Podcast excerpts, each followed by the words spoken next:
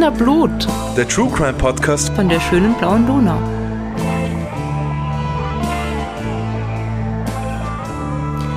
Hallo, da sind wir wieder, die Podcast-Posse mit Wiener Blut, dem True Crime Podcast von der schönen blauen Donau. Und die Podcast-Posse sind Claudia. und Rita. Hallo. Ahoi, hoi. Jetzt hätte ich fast deinen Namen gesagt. Ach Gott. Ja, es ist eh schon wurscht. Also, man, wir kennen uns so lang, wir machen das schon so lang. Wir sind eins. Ihr könnt es uns eh genau aus dem Claurita. Claurita. Ritoria. Mhm, genau. Ja, also wer von uns ist heute dran? Ich bin heute dran. Und vorher müssen wir uns äh, die Kehlen befeuchten. Ne? Mhm. In der Tat. Was hast du da? Ich habe da ähm, von Rettergut des Sprudelskern, das hatten wir schon mal, ich glaube, das war mit Gurke. Diesmal ist es mit gerettetem Apfel, weil also diese Getränke sind alle mit aus geretteten Früchten. Lebensmittel. Genau, die sonst weggeschmissen Und werden Schlehe. würden. Schlehe, Apfel Was und Schlehe. das ist. Das, das sind irgendwelche Beeren. Ja, so kleine vom Schlehdorn. Busch und das ist wie letztes Mal. Letztes Mal habe ich was mit Kinin getrunken, ist gut für Erkältung. Schlehen sind, glaube ich, mit voll viel Vitamin C. Ist auch gut für Erkältung. Alles nur, damit wir den Winter ohne weitere Podcast-Pausen durchstehen. Ja, hoffentlich. ja. Ähm, Johannisbeersaft ist da auch noch drin, Holunderbeersaft, Stehe und Apfel. Ich probiere das jetzt. Und was hast du, Claudia? Ich habe ein Cranberry Limo vom DM. Ja, bin schon gespannt. Gut für die Blase. Ah, wichtig, wenn es kalt ist. Cranberry. Aber gut. Meins ist super. Schmeckt mehr nach so Beeren, also so nach Johannisbeere und so, als nach, nach Apfel. Ähm, aber sehr gut. Dezent sprudelig, fruchtig. yum, yum. Sehr gut. Des Sprudels Kern. Bester Name. Ja. Allein für den Namen. Also ich Ja, würde das auch so kaufen, wenn es nicht gut schmecken wird, aber weil ich den Namen so toll finde. Und dann halt andere Leute zwingen, das zu trinken. Im Sinne des äh, nicht Food Wastes irgendwie. Gut. Äh, ein Fall. Du hast einen Fall mitgebracht. Ich Ein freue mich so. Fall. Ich bin so gespannt. Ich habe schon so lange keinen Fall mehr von dir gehört. Also weil man einfach lang nicht. Das stimmt, ja. Und weil Nee. du die meisten Fälle gemacht hast. Na, das stimmt ja nicht, aber wir haben einfach jetzt ja sehr lang gar nichts gemacht. Ja, also wir haben schon Sachen gemacht, aber davon hört sich nichts. Genau, ich habe einen Fall mitgebracht. Es ist ein Fall, ja. Also es geht tatsächlich auch um kriminelle Machenschaften. Aber es ist auch viel Weird Shit dabei. Oh, das sind die besten. Ja, also es ist eine Mischung aus, aus allem. Ein Potpourri an Verrücktheit und krimineller Aktivität. Toll. Das ist genau mein Ding. Und dabei fällt mir ein, ich muss nach Triggerwarnung aussprechen. Oh. Würdest du mir bitte die Triggerwarnung von der Wand geben? Aber natürlich, weil es hängt immer die Triggerwarnung bei uns im Aufnahmestudio. Und zwar wird es in dieser Folge unter anderem am Rande um sexualisierte Gewalt gehen und um Missbrauch und um Suizid. Aber es sind eher Randthemen. Also es wird jetzt nicht explizit beschrieben oder so, nur damit ihr euch auskennt und einschätzen könnt, ob das jetzt was ist, was ihr euch anhören wollt oder eher nicht. Genau. Also es wird nicht im Detail da irgendwie ausgebreitet. Und generell wollen wir natürlich ja immer sagen, wenn ihr in irgendeiner schwierigen Lebenssituation seid, mit jemandem reden wollt, irgendwen braucht, der euch mal zuhört, dann gibt es folgende Anlaufstellen dafür, die wir empfehlen können. Nämlich in Österreich das Kriseninterventionszentrum. Das findet ihr online auf kriseninterventionszentrum.at. Dann noch die Telefonseelsorge mit der Website telefonseelsorge.at und der Telefonnummer 142. Die können Sie aus ganz Österreich anrufen.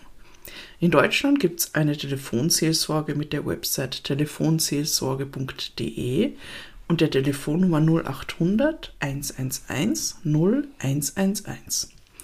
Und in der Schweiz gibt es unseren sehr geschätzten Verein, die dargebotene Hand. Ja, Ich habe mich schon sehr darauf gefreut. Also ich finde es immer traurig, wenn wir Triggerwarnungen brauchen, aber äh, ich freue mich immer, wenn ich die Hand da reichen kann. Ja. Genau, die dargebotene Hand findet ihr im Netz unter 143.ch und 143 ist auch die Telefonnummer, die ihr ähm, aus der Schweiz anrufen könnt, wenn ihr da mit jemandem sp sprechen wollt. So.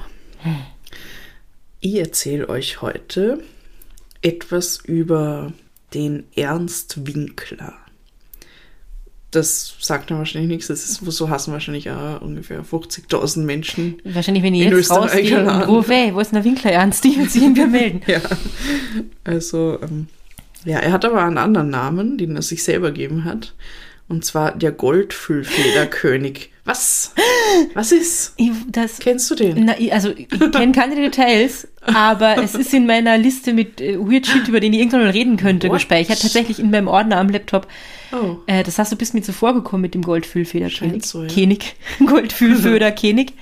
ich finde das super, weil dann äh, brauche ich das nicht recherchieren, sondern äh, kann mir jetzt zurücklehnen und mir das einfach anhören und von dir erzählen lassen. Mhm. Was es mit diesem weirden Dude auf sich hat, ich war, also Ja. von dem, was sie war, wird es, glaube ich, sehr weird. Also der Weird Ja. Mhm. Shit ist zahlreich in dieser Geschichte. Ich bin da sehr gespannt, weil ich, wie gesagt, die Details gar nicht so genau kenne. Ähm, also, leg los. Hau mich um. Okay. Ui, die Erwartung. Pressure Song. Genau, also ich habe von, von dieser Person, also dem Ernst Winkler oder Goldfüllfederkönig, bis vor kurzem eigentlich noch nie gehört gehabt. Und dann bin ich über dieses Buch gestolpert. Das ist jetzt neu erhältlich. Es ist ein Buch von Peppo Bayal. Das ist ein toller Name. Ja, gell? Beppo. Ich glaube, der schreibt, also der hat schon viele Bücher geschrieben und da geht es immer um so Wien oder Teile von Wien oder also solche Sachen irgendwie. Das ist sein Metier. Und jetzt hat er ein Buch geschrieben, das heißt Die bösen Buben von Wien. Bester Titel und dieses Buch schaut auch ganz großartig Ja, aus. ist voll schön. Ich glaube, es ist der Ähm, Shani vorne drauf, wenn ich mich nicht täusche. oh Also so ja. ein Foto von, ja, von ja, das kann sein. ähm, Georg, Georg Georg, Breitwieser. Ja. Shani, der Shani. der Breitwieser Schani. Ja, Mhm. genau. Ähm, genau, der Untertitel ist Gauner, Stritzis und Hallodris. Strizi, ah, tolles Wort. Sehr wienerisch. Hallodris ist auch super, finde ich. Ja, voll. Toll. Und vom Styria Verlag. Ja, also das ist ein sehr schönes Buch, wenn euch die bösen Buben von Wien von früher interessieren. Oder wenn ihr was Schönes unter dem Weihnachtsbaum liegen haben wollt. Ja, es sind ja, es sind ja viele böse Buben drin, über die wir schon gesprochen haben. Also, Keine bösen Mädels? Na, na das sind Wirklich nur Buben. drin. Aber Okay. vielleicht plant er ja Fortsetzung. Also Beppo. das wäre ja irgendwie aufgelegt. Ja, Beppo, schreib Beppo. noch. Schreib noch weiter. Ja, und das Buch habe ich so durchgeblättert und da ist mir der Ernst Winkler unterkommen und ich habe gedacht, so, was? Und habe angefangen zu lesen. Dann waren da nur mehr zahlreiche What the fucks. Mhm. Ja, fangen wir mal ganz vorne an, bei seiner Geburt. Mhm. Er wird am 15. Jänner 1886 in Ternitz in Niederösterreich geboren. Mhm. Und man weiß eigentlich nicht besonders, also man weiß eigentlich gar nichts über seine Kindheit und Jugend. Ähm, liegt nahe, dass jetzt auch nicht so wirklich super spannende Dinge passiert sind. Also anscheinend nichts Außergewöhnliches, das jetzt irgendwie äh, da weitergetragen worden ist, von dem man heute noch weiß. Also scheint eine relativ normale, unspektakuläre Kindheit Ja. gewesen zu sein, vermutlich Das ist ja schon mal schön. in einem halt, was weiß ich, also Ternitz ist halt so ein, so ein kleiner Ort, also nehmen wir mal an, ähm, vielleicht untere Mittelschicht oder, oder noch ärmer Ja. unter Umständen und Also ja, er ist schon mal nicht mit der Goldfüllfeder in der Hand geboren worden. ganz genau, ja. Und ich glaube, das hat er ziemlich viel damit zu tun, wie er dann später agiert. Ja. Okay. Mal schauen wir mal. Und das erste Mal, dass man dann äh, wirklich vom Ernst Winkler hört, ist äh, 1911. Da ist er 25 Jahre alt. Und da plant er seinen ersten großen Coup. Oder er versucht zumindest da einen ersten großen Coup zu landen. Und zwar begibt er sich nach Dresden. Er wird dort beim königlichen Hofjuwelier vorstellig. Allerdings jetzt nicht unter seinem Allerweltsnamen, also Ernst Winkler, sondern als Edgar Graf Henkel Freiherr von Donnersmarck, Fideikommissherr auf Beuten. Auf Aufbeuten? Auf Beuten, so wie ja. auf Beutezug? Nein, aber ich glaube, Beuten ist äh, Schloss oder äh, so, Länderei. er ist äh. Fideikommissär auf Beuten, so Genau, wie ja, auf ja. Hosterwitz. Ja, ja, so. genau so. Ich ja. verstehe. Okay. Ja. Also Edgar Graf Henkel, Freiherr von Donnersmarck, was, was ein wirklicher Adelstitel ist. Also es Mhm. gibt ja immer noch, es gibt ja den, diesen Regisseur, der eigentlich ein Freiherr von, Donnersmarck ist, ja. und so. Henkel, bla bla bla. Mhm. Ähm, nur, dass es halt keine Adelstitel mehr in Österreich gibt, aber anyways, auf jeden Fall. Offiziell. Offiziell, ja. Er hatte sich ähm, diesen Namen jetzt nicht aus der Luft gegriffen irgendwie und ausgedacht, sondern es gibt da halt wirklich ähm, Leute und Grafen, die ähm, diesen, diesen Namen tragen und halt auch genau dann diesen Titel haben, Fidei Kommissär auf Beuten. Und entschuldige, vielleicht warst du das auch nicht und das ist auch nicht wichtig, aber hast du zufällig nachgeschaut, was ein Fidei-Kommissherr ist? nein, ich Weil das habe ich in meinem Leben noch nie gehört. Ich habe keine Ahnung. Ich Und das ist ja aus. nicht Kommissär, es ist Kommissherr. Kommissär. Aber das hat wahrscheinlich was mit Kommissar zu tun, ich vielleicht. habe keine ein, Wenn ihr wisst, was das ist, Irgendwer von euch ist sicher so äh, total adelsversiert Mhm. oder äh, hat Geschichte studiert oder keine Ahnung und kann uns erklären, was ein Fidei-Kommissherr ist. Ja, Er schreibt also- uns das bitte. Ich bin Ich total habe jetzt auch neugierig. nicht. Ich habe gedacht, seltsam, aber. Ja, aber es kommen noch so viele seltsame Dinge, dass das ja dann schon Ja. untergeht. Deswegen ist es gut, wenn ihr gleich zum Anfang wisst, was ihr uns schreiben sollt. Ja, und er stellt sich dort so vor, er hat da eine Visitenkarte dabei, wo das Mhm, draufsteht. okay, da, sind, sind dann auch noch so, so Kronen drauf auf der Visitenkarte, also wirkt alles Sehr sehr, sehr, sehr echt, Dingens. genau, ja. Mhm.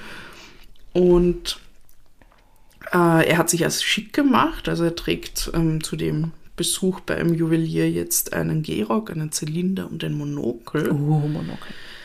Und er sagt, er sucht Schmuck für seine Tochter. Und er hat, also in einer Quelle habe ich gelesen, er hat da einen Freund dabei gehabt, der ähm, war sein Diener. Also damit das ja wirklich total authentisch rüberkommt. Ja, Und äh, 25 ist er da, gell? ja, er ist irgendwie, äh, seine Tochter, wie, wie alt sollten die sein? Sieben oder? Keine Ahnung, ja, das, ist- das ist alles ein bisschen seltsam. Auf jeden Fall lässt er sich den teuersten und prunkvollsten Schmuck ähm, vorführen und zeigen, begutachtet das ganz genau und sucht sich dann Stücke aus, also teure Stücke, und sagt dem Juwelier, der soll sie dann bitte zu seinem Schloss bringen. Und steigt wieder in seinen Wagen, fahrt mit seinem Nach Beuthen. Äh, Diener, genau, ja, nach Beuthen, wo immer, äh, fahrt dann mit seinem Diener wieder weg. Und ähm, der Hofjuwelier tut aber nichts dergleichen, weil er denkt sich, what the fuck, wer Ah, bist du? Okay. und ruft die Polizei. Und ja, die Polizei ähm, ermittelt dann und ähm, es kommt dann aber auch relativ schnell drauf, dass das ähm, nicht der wirkliche Graf. Henkel Freiherr von Donnersmarck ist, sondern jemand anders, nämlich der Ernst Winkler. und ähm, sie finden den Ernst Winkler dann auch noch in der Nähe, also er ist gerade am Bahnhof von Dresden und wird da verhaftet. Und ich meine, er hat ja nichts gestohlen. Also Oh. kann man ihn jetzt nicht wegen Er hat Diebstahl an nur ein sich. bisschen den, den Juwelier verarscht, nicht? Ja, genau, Jetzt so kann man es auch sehen. Aber ähm, sie sehen das ein bisschen enger, sagen wir Mhm. mal, weil sie verhaften ihn und er wird wegen schwerer Urkundenfälschung Ah, angeklagt. ach so, ja, weil er Ja. sich ja als jemand ausgibt, den es ja wirklich gibt. Ja, genau. Also, ja. hm. Ja. Hm, Keine Ahnung, man kann wahrscheinlich schon da irgendwie draus drehen, dass er, also was da seine Absichten waren und dass er ihn bestehlen wollte. Ja, und, so. vor allem, also es ist ja noch, es ist ja 1911, es gibt ja noch, Mhm. es gibt ja noch äh, Monarchien und Mhm, so. ja. Und äh, da ist wahrscheinlich, kann man noch weniger mit dem Adel spaßen sozusagen. Also Ja, es ist schon genau, was anderes, ja, wenn er jetzt ja. gesagt hätte, der ist der Fabriksbesitzer sowieso, wäre es vielleicht nicht Mhm. so schlimm, wie wenn er sagt, er ist ein Graf Henkel von Donnersmarck. Das stimmt, Mhm. ja. Ja, und er wird dann tatsächlich zu sechs Jahren Zuchthaus verurteilt. Okay, also krass. Sehr harte Strafe für. Also, ich meine, es, hört sich jetzt an wie so ein. Spottelstreich irgendwie, ja. Hm. ein deppertes, ähm, ja, depperter Geschichte Plan. irgendwie, ja. Besoffene Geschichte, genau. Ähm, und es lässt sich ja nicht sicher sagen, ähm, also dass, dass er jetzt wirklich diese Juwelen haben wollte, also dass das Mhm. irgendwie so was Durchdachtes war. Mhm. Ähm, es könnte sein, dass er einfach nur mal ausprobieren wollte, wie jemand reagiert, wenn er so Mhm, auftritt, mhm. ähm, wenn er in eine andere Rolle schlüpft oder so. Oder wirklich einfach nur irgendwen verarschen wollte Ja. oder halt einfach geltungsbedürf, also geltungssüchtig war in Mhm, dem Sinne, dass, mhm. dass ihn jemand dann wie ein Graf behandelt.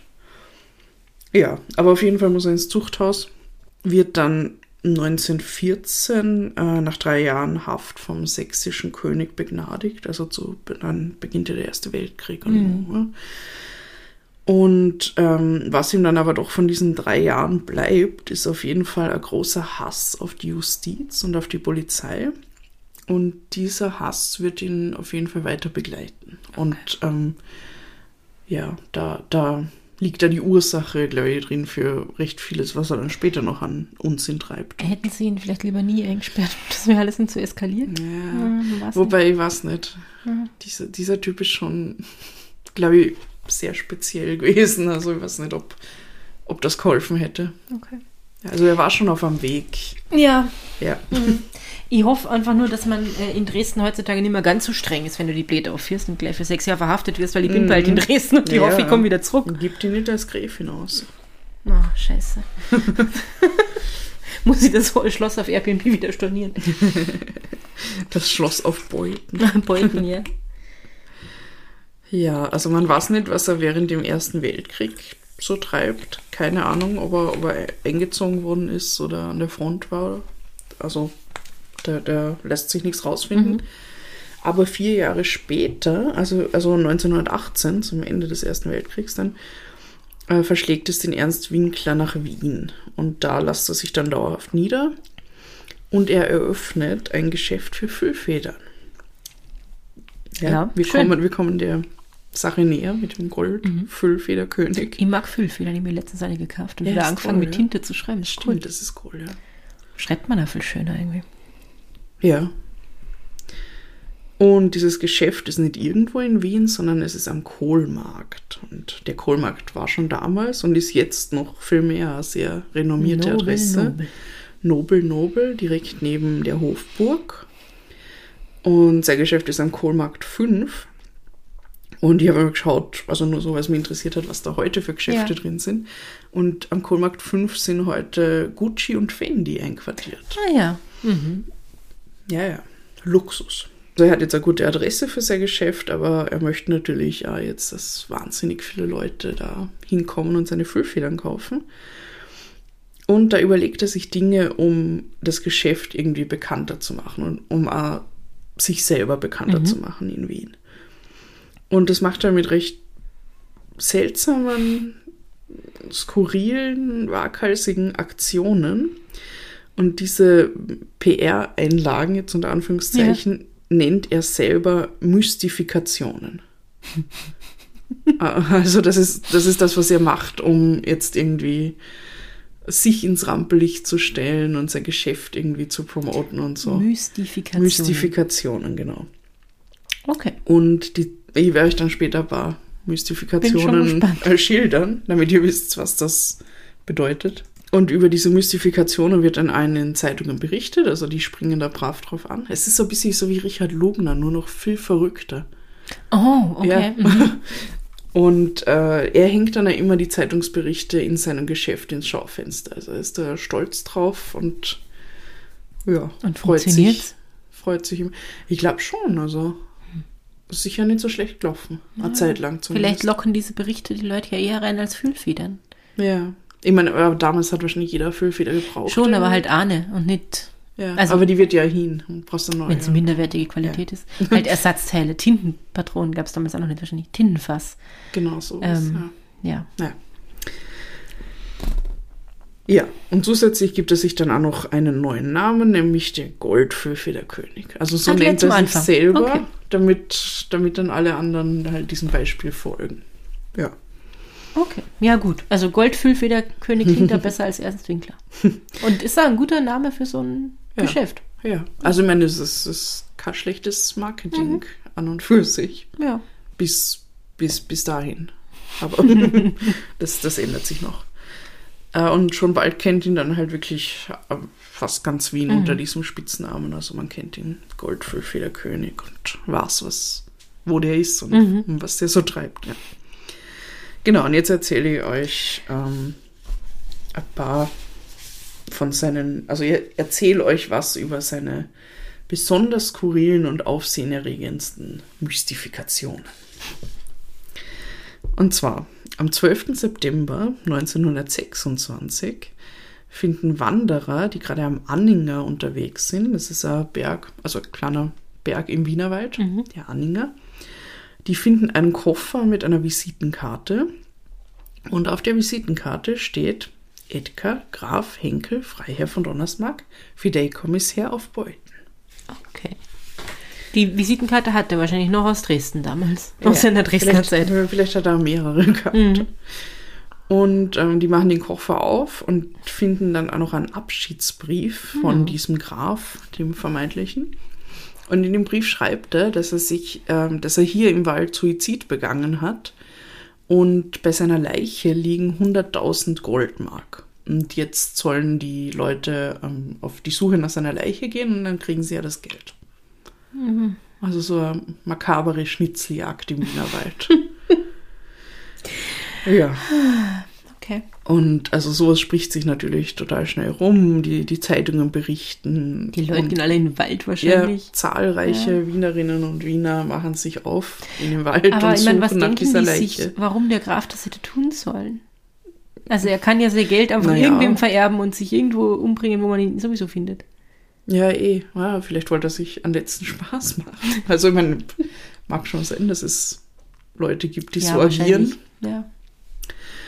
Ja, aber traurigerweise für die Leute, die da jetzt irgendwie nach, nach dem großen Schatz suchen, ähm, finden sie natürlich nichts. Äh, die Polizei schaltet sich dann natürlich ein, weil es ist vielleicht alles irgendwie ein bisschen komisch und Mhm. die Leiche sollte man auf jeden Fall finden Mhm. und, und wenn da dann noch Geld ist, dann sowieso. Und die Polizei forscht dann nach, also nachdem sie halt wirklich nichts finden in dem Wald, äh, forschen sie den wahren Edgar Graf Henkel, Freiherr von Donnersmarkt, Fideikommissär auf Beuten aus. Ist das so schwer? Kann man nicht einfach nach Beuten gehen und dann ist er auf Beuten und dann hat man? Ja, ich weiß nicht. Ich glaube, Beuten ist ja irgendwo in Deutschland. Also es Dauert dann ein bisschen. Ja. Und entschuldige, na so, er ist ja damals in, in Dresden im Gefängnis Mhm. gewesen. Gell? Das heißt, die Polizei in Wien hat da keine Ahnung, dass ja der, Ja, ja. der Ernst Winkler schon mal sich als genau dieser Mensch ausgegeben hat und so. ja, das stimmt. Mhm. Okay. Da kommen sie, glaube ich, erst später Ja, drauf, ja.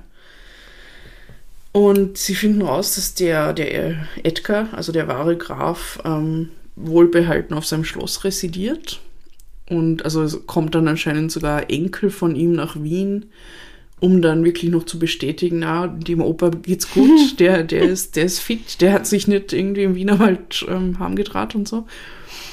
Und ähm, dann dauert es nicht mehr lang, bis die Polizei dann den Ernst Winkler und eine seiner Mystifikationen jetzt im Verdacht hat. Das war nicht die erste, gell? Also man Das wusste war, schon, dass es, es war sich nicht die erste. Dinge Es ist, ja, genau. Er, er war schon bekannt. Er hat schon ein paar Mhm. seltsame Sachen gemacht. Und ähm, ja, da hat man halt immer irgendwie dann schon in seine Richtung gedacht, wenn sich das irgendwie Mhm. Ja, komisch angefühlt hat. Die Polizei möchte dann halt mit dem, mit dem Ernst Winkler sprechen mal und ihn fragen, was, was er sich dabei gedacht hat und warum und wie. Und sie erfahren dann aber, dass er just für den 12. September, also den Tag, wo dies, die diesen Koffer finden und so, seinen eigenen Suizid angekündigt hat. Was? Es ist, es ist total verrückt. Und zwar hat er seinen Suizid in Canuntum angekündigt. Da möchte er Sich umbringen. sich umbringen, ja. Ich meine, das ist wird richtig schön. Ich war dort letztes Jahr im Herbst. Ähm, Ja, aber sei es drum. ja wa- was ist Canuntum? Erzähl, erzähl mal für unsere Naja, Hörerinnen also- und Hörer. Kanuntum, oder Petronell Kanuntum heißt das Mhm. ja eigentlich, ist also eine, ein kleiner Ort und war früher aber riesige römische Mhm. Siedlung. Und da gibt es ganz viele, ähm, es gibt Ausgrabungen, äh, sehr viele, und es gibt ein riesiges Freiluftmuseum, das sehr cool ist. Mhm. Über diese römische Besiedlungszeit. Und damals war es viel größer und viel dichter besiedelt, als es heute ist. Das ist ziemlich cool. Also fahrt's mal hin, das ist echt lässig, aber was denn da man, also warum, Ja, was denkt sich der Herz dabei? das werde ich dir gleich sagen. Ähm, weil dazu möchte ich euch einen Auszug aus der Tageszeitung Die Stunde vorlesen, vom 12. September eben. Vor ein paar Tagen hat Winkler angekündigt, dass er keine Lust habe, sich mit der österreichischen Justiz noch länger herumzubalgen. Er lehnte Österreich in Bausch und Bogen als befangen ab. Das einzige Recht, zu dem er Vertrauen habe, sei das alte römische. Die schlecht gedüngte republikanische Erde sei nicht wert, die Gebeine eines ehrlichen Bürgers zu decken, wohingegen es ein erhabenes Gefühl sein müsste, an der Seite uralter Römer in dem altehrwürdigen Staub Kanuntums zu schimmeln. Er gehe freiwillig aus dem Leben, und dieser Schritt sei umso wunderbarer, als er das Bewusstsein mit ins Grab nehme, seinem Advokaten mit den 20.000 Schilling durchzugehen, die er ihm für Rechtshilfe schuldet. ja. Ähm, okay, weird. Und wenn du sagst, er hat seinen sein Suizid in Kanuntum angekündigt, dann hat er einfach nur, hat er die Zeitung angerufen und gesagt, Ich nehme es an, Ja. ja. Also er hat gern Briefe geschrieben, darüber werde ich später noch erzählen. Er hat gern Plakate Er hatte ja aufgehängt. Flüsselfedern zum Schreiben. ja, das stimmt. Er hat plakatiert, er hat ähm, diverse Möglichkeiten genutzt, um, um das irgendwie ähm, seine, seine Dinge da unter das Volk zu bringen. okay. Ich weiß nicht, was er jetzt konkret da gemacht hat. Ich nehme mal an, er hat den Zeitungen Ja. Bescheid gesagt, ja. Okay. Ja. Und er wollte nach Kanuntum fahren und sich dort umbringen, damit sie ihn dort eingraben, damit er neben irgendwelchen Römern liegt, dass es Und dort schimmeln kann. als, Ja. als ja, okay. Ja. Mhm. ja. Voll, verstehe. Also überhaupt nicht, aber was jetzt, was so ungefähr passiert ist. ja. nicht warum. Und ähm, die Polizeibeamten finden den Ernst Winkler aber dann in Vösendorf. Also er ist gar nicht Das in ist eine Kanuntum. ganz falsche Richtung. Er hat sich ja nicht umgebracht. Also er hat ja nicht vorgehabt, sich irgendwie Ja. ähm, das Leben zu nehmen oder so. Sondern er wollte sie halt einfach nur wieder mal verarschen. aber sag mal, der Ernst hat doch vielleicht auch Freunde oder Familie oder so, das ist total scheiße. Eh, eh möglich. Also ich habe jetzt nichts gelesen darüber, dass er, dass er jetzt äh, verheiratet war oder Ja. Kinder hätte oder so. Aber ja, irgendwo wird es schon Leute geben, die, die ihn irgendwie kennen, wichtig die ihn waren, mögen, die ihn mögen, ja. Profi, keine Ahnung. Weird, okay. Ja. Und er wird dann zum wiederholten Mal wegen Irreführung der Behörden äh, halt äh, angeklagt. Mhm. Ja, das, das macht ja Sinn. Ja. Mhm. Ja, genau. Und um seinen eigenen Suizid oder den von anderen Menschen zu inszenieren, das scheint ihm generell Freude zu machen, weil da gibt es noch eine Handvoll andere Streiche, die jetzt ähnlich funktionierten. Also entweder er hat seinen Suizid angekündigt oder er hat irgendwie teilweise äh, Frauen ähm, dazu überredet, dass die Abschiedsbriefe schreiben und dann für mehrere Tage verschwinden und alle denken, sie haben sich umgebracht. Und Oh. ja, ich weiß auch nicht. Also ich meine, das ist das mit dem mit dem Graf ist ja noch irgendwie lustig. Da kann, da kann ich noch verstehen, wie man Ja. auf die Idee kommt. Vor allem, wenn man irgendwie sich selber dann publik machen will. Mhm. So, ah, der irre Goldfüllfederkönig, bei dem kaufen wir jetzt unsere Tinte oder so. Ja, Ähm, weil die Leute in den Wald stürmen und sich Mhm. denken, ah, geil, und das ist ja ein bisschen absurd, die Geschichte. Und dann kann man sagen, haha, ist jetzt alle drauf reingefallen und so. Das verstehe ich noch. Aber das, der, also der Ja. Rest ist halt nur mehr weird, oder? Also, ja, es ist nur mehr makaber. Und das ist ja wirklich keine gute Publicity mehr für ihn dann am Ende. ich meine, ja, vielleicht haben die Leute gedacht, okay, den möchte ich mal persönlich treffen. Ja, ja, den möchte ich mal sehen, ich möchte mal schauen, wie der, wie der Mhm. ausschaut oder so. Ja, das kann schon sein. Aber das ist sehr seltsam. Ja. Und ein weiteres Hobby von ihm war auch, ähm, dass er sich bei bekannten Verbrechen als Mitwisser oder als Mittäter oder überhaupt als Täter ins Spiel bringt. Aber Ja. Das tut mir so leid, dass ich die dauernd unterbricht, aber das hat ja überhaupt nichts mehr mit, er will Publicity für sein Geschäft äh, haben Na, zu tun. Das ist- ist ja einfach nur, der hat ja nur irren Geltungsdrang, oder? Ja. Also, Das auf jeden Fall. ich weiß es, ich kenne mich aus, ich bin wichtig, ich will mich umbringen, ich, keine Ahnung, alles, was ihm irgendwie eingefallen ist, warum Leute auf ihn schauen sollten. Ja, ja, absolut. Also, da, ich würde mal jetzt als, als Laie sagen, da ist auf jeden Fall eine psychische Krankheit Mhm. im, im, im Spiel irgendwie, die, weil, also das ist ja teilweise einfach nur auch kontraproduktiv, was er da tut. Ja, also, ja, sicher. Weil er schreibt dann halt Briefe, bekennt sich zu Verbrechen, die er nicht begangen hat, Mhm. mit denen er nichts zu tun gehabt hat. Ich meine, Gott, sein oberstes Ziel war natürlich ja immer noch, ähm, die Justiz und die Polizei irgendwie in die Irre zu ja, führen. Ja. mm, er hasst sie ja total. Ja, aber ja, es ist, es ist ja ich weiß schwierig. Nicht, schwierig, ja. ja. Und ähm, also er macht das so, dass er meistens halt Briefe an die Polizei schreibt und dann gibt er vor, ähm, der eigentliche Täter von ja, bei irgendeinem Verbrechen zu sein. So, oh, ihr habt es im Falschen, weil ich war das. Hm? Oder äh, oder er gibt an, dass er zusätzliche neue Informationen zu einem Fall hat, die irgendwie ähm, alles ändern. Und so macht er das auch im April 1927. Und zwar damals sind die uns schon bekannte Martha Marek und ihr Mann Emil vor Gericht gestanden. ja. Martha.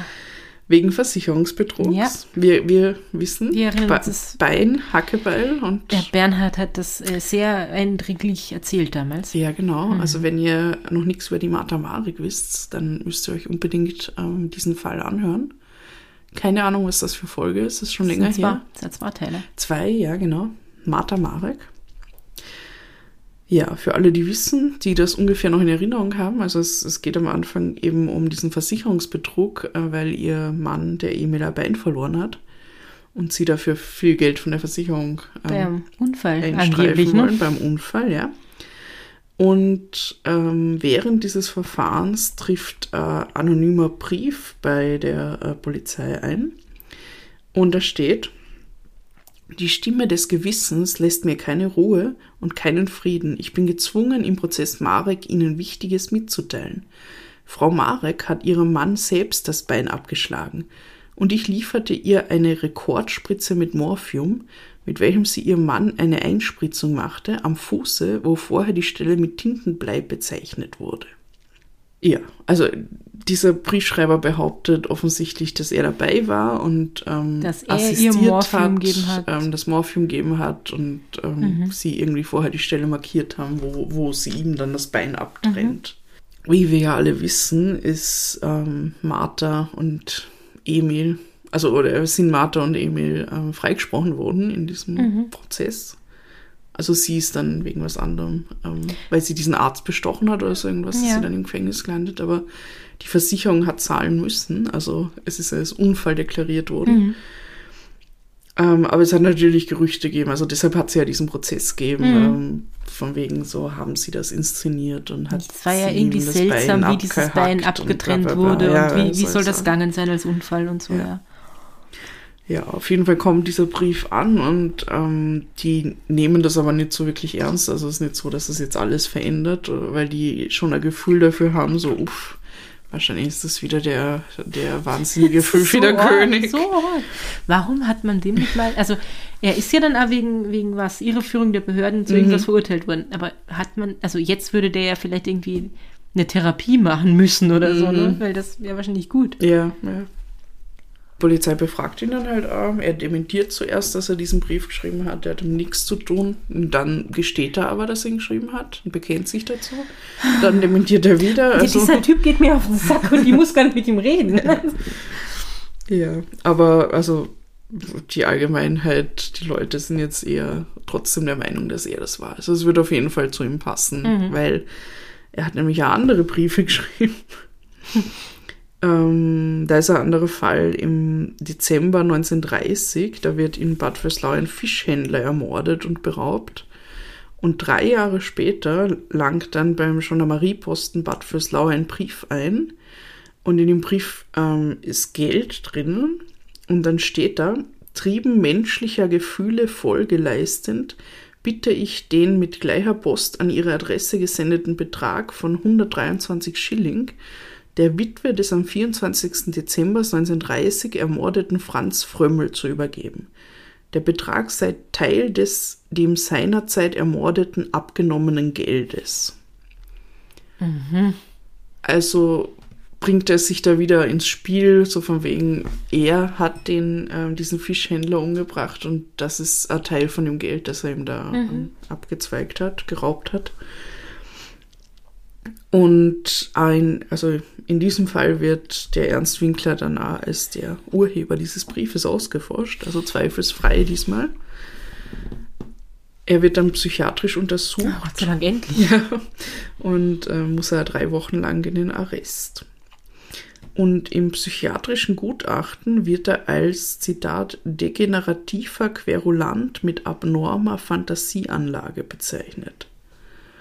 Das ist jetzt keine Diagnose, die man heute so stellen würde, aber Aber Querulant würde ich unterschreiben und das mit der Fantasie, glaube ich, ja. Fantasie, ja. Ab, abnormer Fantasieanlage, ja. Ja. Mhm. Also es ist, es, er hat auf jeden Fall ähm, Probleme. ja. Und er macht sich also viele noch dazu und das ist so Ja. ja, seltsam. Und jetzt springen wir noch einmal drei Jahre nach vorne. Also jetzt waren wir kurz 1930 mit dem Fischhändler, Mhm. ja. Jetzt sind wir wieder in 1927, weil ähm, da leistet er sich auch was, also wo, wo er wirklich dann auch noch viel bekannter wird. Und zwar ähm, am 15. Juli brennt nämlich der Justizpalast. Also es ist jetzt nichts, worauf ich eingehen will. Vielleicht reden wir noch irgendwann einmal darüber. Ich glaube schon, dass wir da irgendwann nochmal drüber Ja, reden werden, ja. ja. Mhm. Ähm, was wichtig ist dabei ist, äh, dass der damalige Polizeipräsident, der Johann Schober, einen Schießbefehl gegen ähm, die Demonstranten ähm, er erteilt. Und am Ende ähm, werden 89 Demonstranten und Demonstrantinnen erschossen. Und es gibt einen sehr großen Aufruhr, also vor allem auf der äh, linken Seite, aus dem linken Spektrum, ähm, dass, dass das nicht rechtens war. Und am 17. September lässt dann der Publizist Karl Kraus in Wien Plakate aufhängen. Und auf diesen Plakaten steht an den Polizeipräsidenten von Wien, Johann Schober, ich fordere Sie auf, abzutreten. Ja. Also es ist ein Protest gegen den, Ja. diesen Schober und es steht im Zusammenhang halt mit diesem Schießbefehl. Der Goldfüllfederkönig sieht das und denkt sich, aha, da springe ich auf. Da reden jetzt alle drüber, da will ich dabei sein. So. Ja. Mhm. Und was macht er? Plakatiert daraufhin ähm, ein täuschend ähnliches Plakat. Also es schaut wirklich fast gleich aus. Aber da steht drauf, an den Polizeipräsidenten von Wien, Johann Schober, ich fordere Sie auf, nicht abzutreten. Gezeichnet Goldfü Goldfüllfederkönig E.W. Äh, es ist so weird. Und er hat sich ja politisch jetzt geoutet sozusagen. Ja, Woll- Wollte er wahrscheinlich gar nicht, aber what the, was, ah, what the fuck? ja. Und das hängt dann halt da überall und das ist also auf den ersten Blick gar nicht zu unterscheiden. Also wenn man da schnell vorbeigeht, ähm, checkt man das wahrscheinlich Ja. gar nicht, dass das ein anderes Plakat ist. Und ja, es ist, es ist weird, weird shit. Und damit ist ihm dann natürlich auch wieder die Aufmerksamkeit der Presse sicher. klar. Und das ist ja das, was er will, unter anderem. Und er hat dann eine weitere Mystifikation für sein Schaufenster. Sieht man überhaupt noch in dieses Geschäft ein? Ja, keine Ahnung. Aber was auch interessant ist, was ich gelesen habe, also dieser Johann Schober, es hat immer dann so Gerüchte gegeben, dass der Ernst Winkler irgendwie mit dem Johann Schober befreundet sein muss, weil er für viele Dinge, die er halt so getrieben hat, immer sehr milde Strafen gekriegt hat. ah, Und ähm, da wird das halt dann reinpassen, dass er ihn dann öffentlich noch verteidigt. es diesen wäre in seinem. Sinn, dass er nicht zurücktritt dann. Ja, Mhm. ja. Also, aber man weiß es nicht. Also da gibt es jetzt keine Beweise dafür, aber das hat man so gemunkelt irgendwie. Weil, weil er halt immer noch relativ glimpflich davonkommen ist, außer da in Dresden. Aber da hatte der Johann Schober nichts ausrichten können ja, damals. voll nicht. Und das waren ja noch ganz blöd, Andere ganz andere Zeiten, ja. genau, ja. Also abgesehen von diesen Mystifikationen, die alle irgendwie crazy sind und, und auch so immer ein bisschen am, am illegalen Streifen sozusagen, ähm, hat er dann aber auch noch ähm, einige handfeste Straftaten begangen. Und zwar verkauft er beispielsweise in seinem Geschäft immer wieder gestohlene Füllfedern. Was? Ja, weil immer irgendwo müssen die ja herkommen. Golden, goldene wahrscheinlich. Ja, wahrscheinlich, ja. Ähm, und kommt da immer wieder mal mit dem Gesetz in Konflikt. Und, und das ist, das ist auch so verrückt, oh Gott. Am 1. Jänner 1933 legt er eine selbst gebastelte Bombe oder eine Höllenmaschine auf die Stufen der Wiener Postsparkasse. Und dieses Ding tickt und ähm, etwas, das tickt und so, so bombenmäßig ausschaut, ruft natürlich sofort die Polizei auf Klar. den Plan. Also es ist ein Großaufgebot da. Äh, Spezialisten öffnen dann dieses Paket und sie finden darin einen Wecker, der tickt. Und dann noch einen, so einen Spaßartikel. Und das ist so ein Zeigefinger, der sich hin und her bewegt. Und auf dem Zeigefinger steht Prosit 1933, der Goldfüllfederkönig. Weil das war im 1. Jänner. Jetzt hört der Spaß oder wirklich Das auf. ist, wie kommt man auf sowas? Das ist total crazy. Ja. Ja, und dafür kriegt er dann zwei Wochen Arrest. Und warum gibt es diesen Scherzartikel? Den Zeigefinger. noch. Da finde ich, da find ich No, aber zwei no, Wochen no. auch sehr harmlos eigentlich. Weil du Ja. musst ja einmal den ganzen, also dieser Polizeieinsatz kann ja nicht billig gewesen sein und den musst du entweder bezahlen oder absitzen sozusagen. Ja, ich glaube, wenn man das heute machen würde, würde es anders ausschauen. Ja, das glaube ich ja. Aber gut, ja. Und das kommt natürlich auch wieder in die Medien und wieder berichten alle und Mhm. mehr Publicity und ja, Grauenhaft. das ist irgendwie so ein Teufelskreis. Und ja, jetzt haben wir ja schon viel gehört über ähm, die Skurrilität vom Ernst Winkler. Ja. Da gibt es noch etwas, was er unbedingt sein möchte. Kannst du dir vorstellen, was er sein möchte? Oder was er werden möchte, sagen wir so? Was In er Österreich? Ach so, Präsident wahrscheinlich. Ja, genau. Ja, Präsident. Weil, weil ähm, immer wenn Bundespräsidentenwahlen sind, kriechen all die Verrückten aus ihren Löchern. Stimmt, hat man unlängst wieder gesehen. Salopp gesagt und stellen sich zur Wahl auf. Und das plant er auch. Ja. Ja. Und er, er verspricht, das ist also toll, er verspricht halt ähm, jedem Lager irgendwie, was die halt wollen. Also er sagt so, ja, die, die Mon Monarchisten, die kriegen dann einen König. Ah ja. Goldvögel der König natürlich. Ah ja. Mhm. Und die, die Linken, ähm, die kriegen auch alles, was sie wollen Mhm. oder so. Und die, die Bauern kriegen auch voll viel. Und hm. also ja, irgendwie sollen dann alle zufrieden sein, aber wie, wie er das machen will, sagt er natürlich nicht. Also es ist halt einfach nur äh, Populismus Ja, und, mhm. und die Leute, die das Sagen haben, ko- ähm, sind dann also ein bisschen so, puh, okay, machen wir das lieber doch nicht. Mhm. Und es wird dann beschlossen, dass die Wahl doch lieber von der Bundesversammlung und nicht vom Volk durchzuführen ist. ja. Wirklich? Die, dieser Irre hat die Demokratie zurückgewonnen. Na, also es hat bestimmt auch noch andere Gründe Ja. gehabt, aber ähm, ja, man, ich glaube, man wollte da nicht dieses Risiko eingehen, dass die dann, ähm, dass das Volk dann wirklich so einen oder? Menschen an die Also Spitze es wäre aber schon spannend, also wenn so ein, so ein crazy Typ, da- und wir hatten schon viele crazy Typen, die äh, kandidiert haben. Ähm, es wäre schon spannend, zumindest mal so Umfrageergebnisse zu sehen, wie viele den wählen würden. Ja. Aber gut, bei Trump habe ich ja sehr lange gedacht, haha, lustig, und dann bin ich Ja. aufgewacht und er war Präsident. Also, ja. Das ist korrekt. You never know. Nee, never know. Ja, also das hat er nicht geschafft. Ähm, oh, genau, und er, er sagt dann auch, was äh, er als erstes getan hätte, wenn er Bundespräsident ist. Nämlich sich selber begnadigt.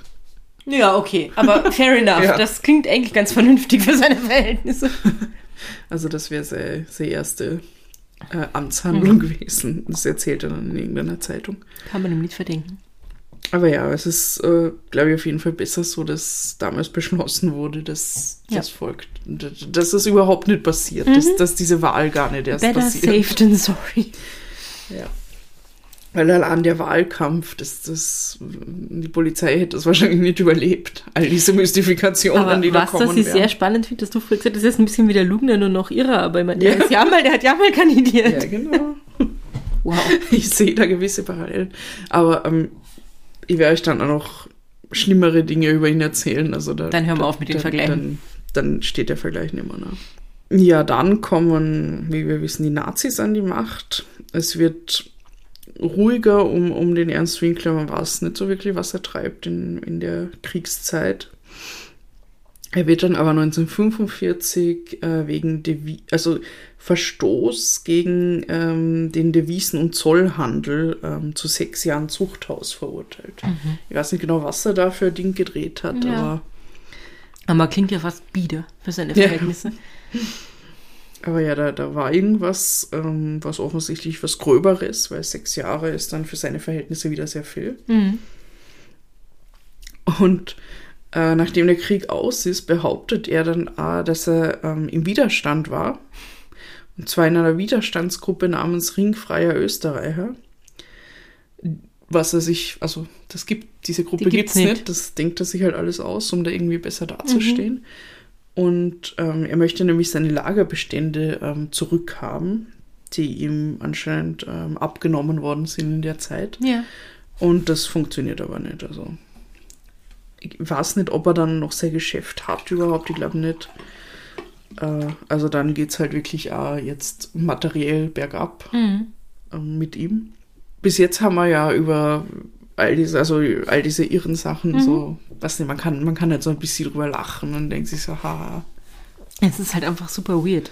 Ja, Aber es ist nicht grauslich. Also, äh, ja genau. ja, es hat auch nicht so, äh, hat ja eigentlich keine Opfer, ne? Also, außer, dass er Leuten auf den Sack geht, aber es ist niemand irgendwie verletzt Mhm. ja, das, oder das sonst größte was. Und, Opfer war bis jetzt erst selber. weil Ähm, ja, und dann hat er halt irgendwie gestohlene Füllfedern verkauft Mhm. und so. Also es ist halt alles so, so Petty Crime. Ja, und, ja. und dann kommt aber was wirklich ähm, Grauenhaftes über ihn heraus. Nämlich ähm, soll er Mädchen in sein Geschäft gelockt haben und sie dort ähm, mit einem Freund missbraucht haben. Also minderjährige Mädchen. Also irgendwas gestanden von 11 bis 13-Jährigen. Also Mehrere. mehrere, ja, ja. Also ganz, ganz grauenhaft. Und äh, sie hätten dafür dann also äh, 10 bis 20 Schilling oder Füllfeder oder Obst von, von ihm gekriegt danach, damit sie halt irgendwie nichts erzählen und so.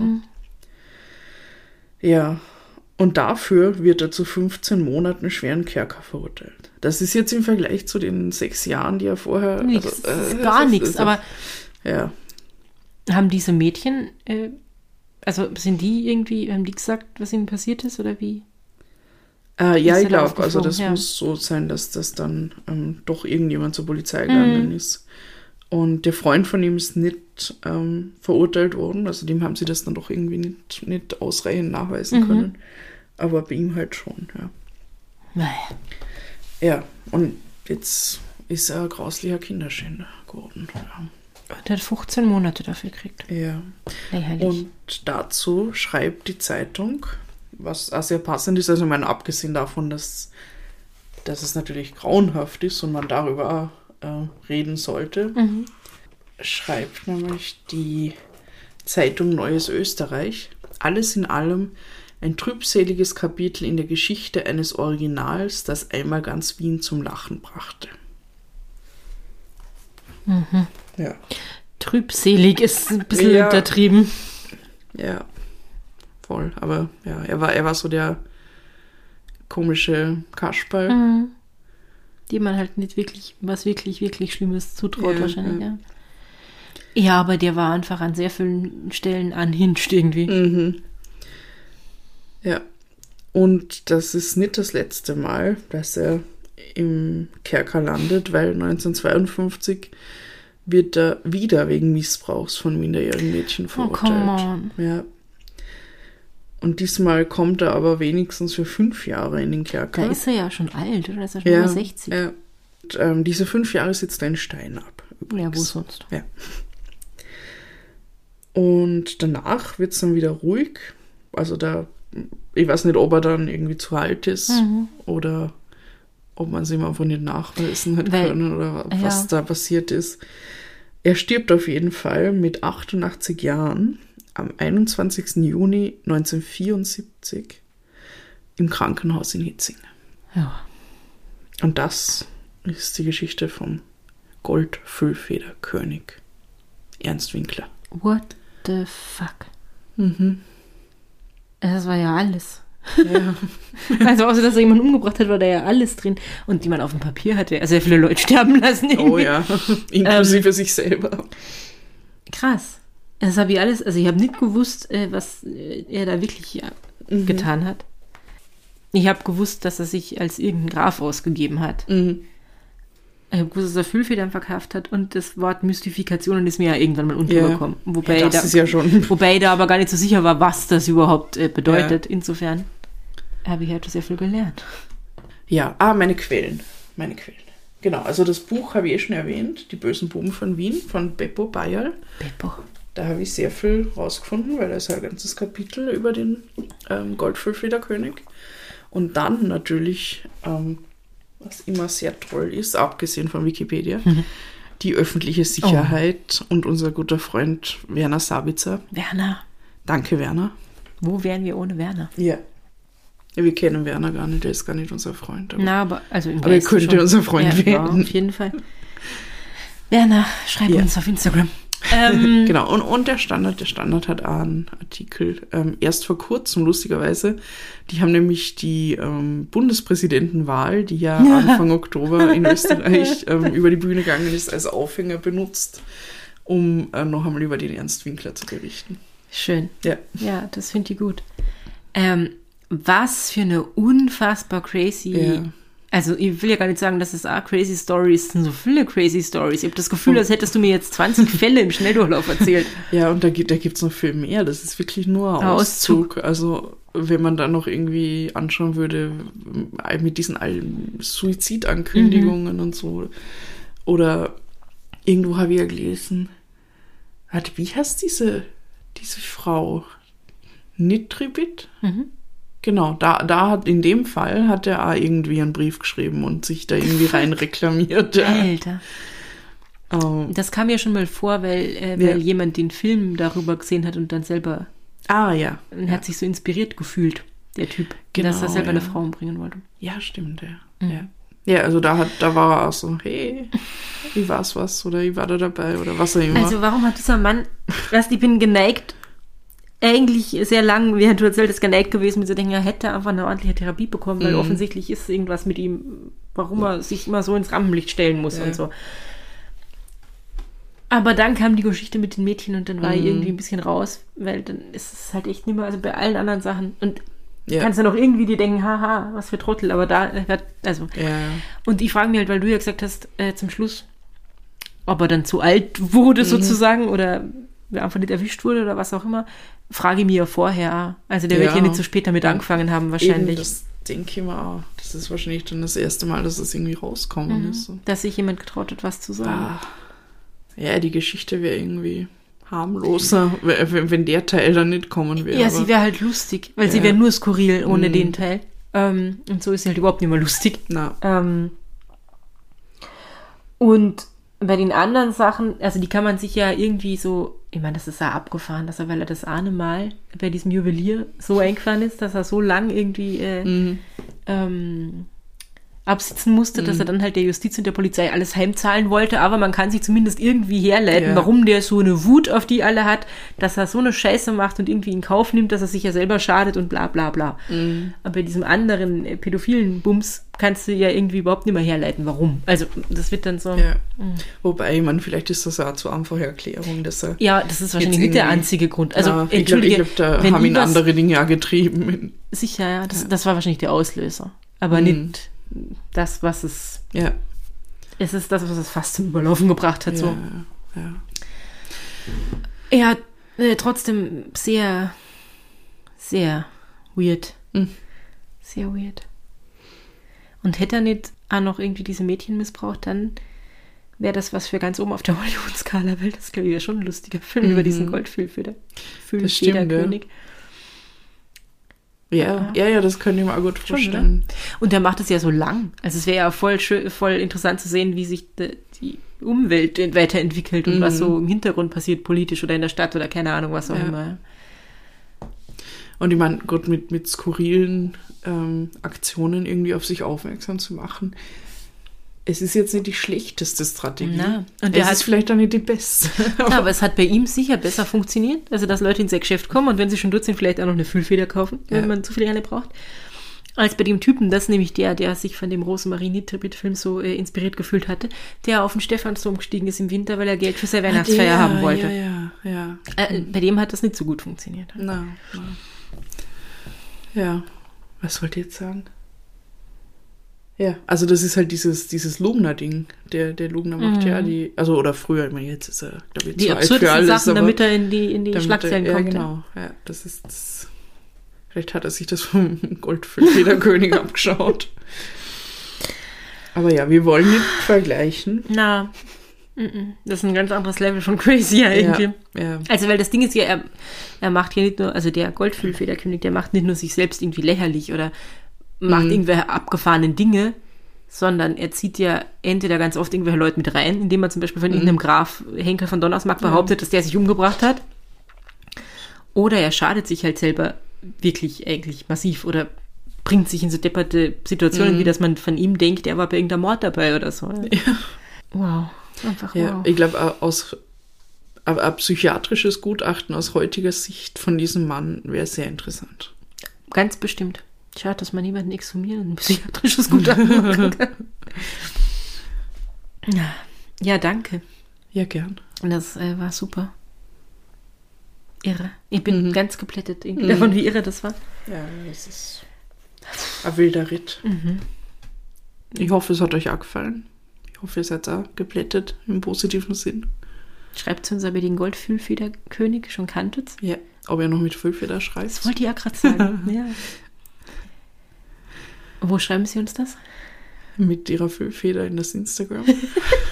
Also schreibt uns keine Briefe, weil Wohin denn? wohin denn? ihr wisst ja, wo wir wohnen.